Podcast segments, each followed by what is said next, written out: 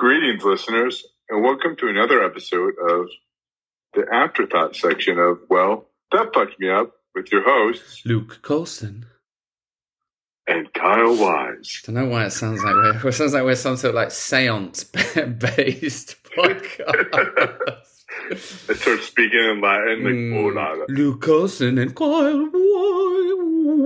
Anyway, so welcome, listeners. Um, this is this, yeah, we're having a bad day today, so just bear with us. This is not. You know, I say we're having a bad day, and then you put into the context of the episode we've just listened to, and then we can really talk about having a bad day. So this is the afterthought section of uh, Anne Hayes' story. Um, just a quick recap on that. If you didn't listen to the episode, go back and take a listen now. It's actually one of the most extraordinary, epic, twisty, turny um, episodes we've ever had, and commendable that Anne is still is still alive and kicking. Quite frankly, um, to be in a firstly, firstly, the episode could have easily been about the trauma of losing her life partner of 23 years to cancer, which is horrendous and traumatic. And they had two children aged six and nine, right? That's trauma. Yeah. That's traumatizing. Anyone going through that kind of loss is, yeah, that's the sort of thing that just shakes me to my core. However, that was almost the beginning of why she came on. Go- It's like a movie. She's going through a Well, shoebox. Well, I mean, first off, and representing the Commonwealth, baby. Yeah. Didn't you love that? Uh, didn't you love that accent? It's incredible. I was like, yes, it feels like home. yeah, I, it was amazing, wasn't it? It's like so Italian and but they're so Boston all in one. It was wow, it was incredible. Yeah. So anyway, the shoebox, the shoebox full of emails that were printed out. I mean, not that I'm like some like mastermind on having lustrous affairs, but if I was going to have one, why would I print off Yeah.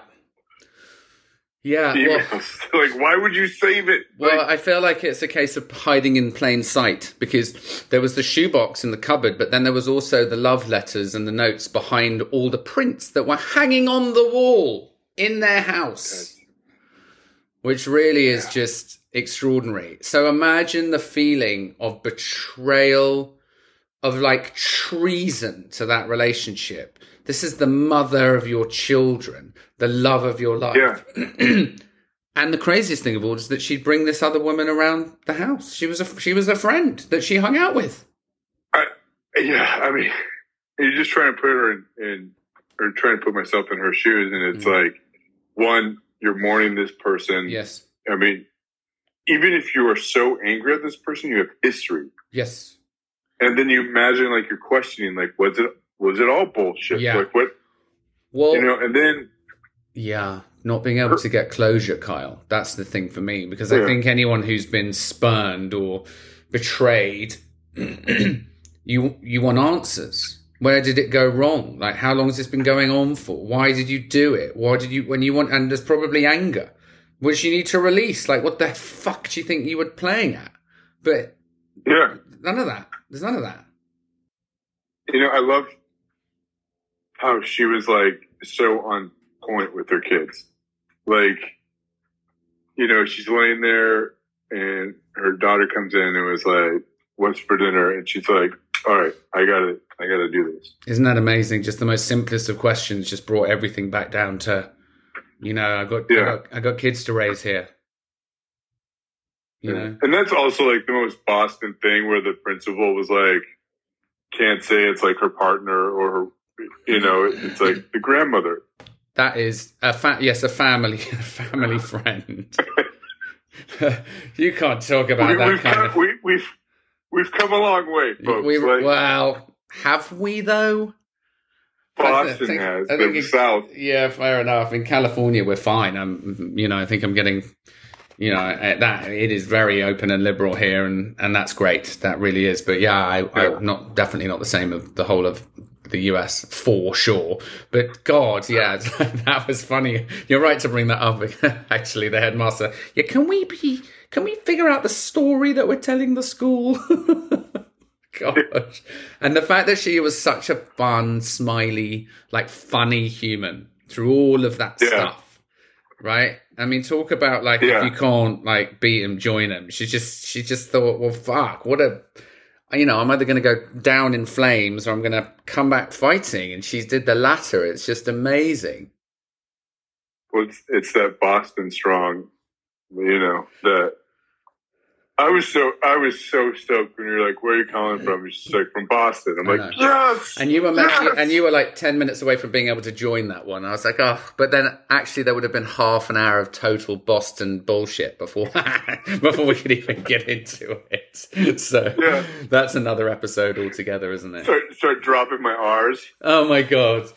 Well, it was an absolute cracker of a of an episode, and just you know everything we set up this podcast cracker. Whatever.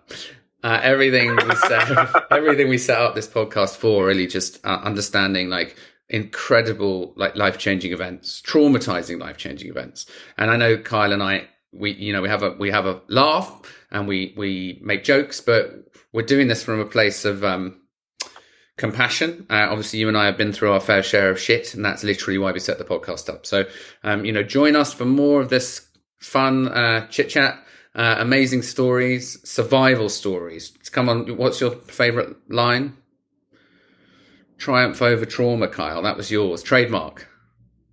Yeah. I mean, I was going to say booty, booty, butt cheeks, but triumph over trauma. Yeah. okay, I'm leaving that in. I just feel like the tagline for a trauma based podcast about um, surviving life changing events probably shouldn't be that and maybe should just be trauma.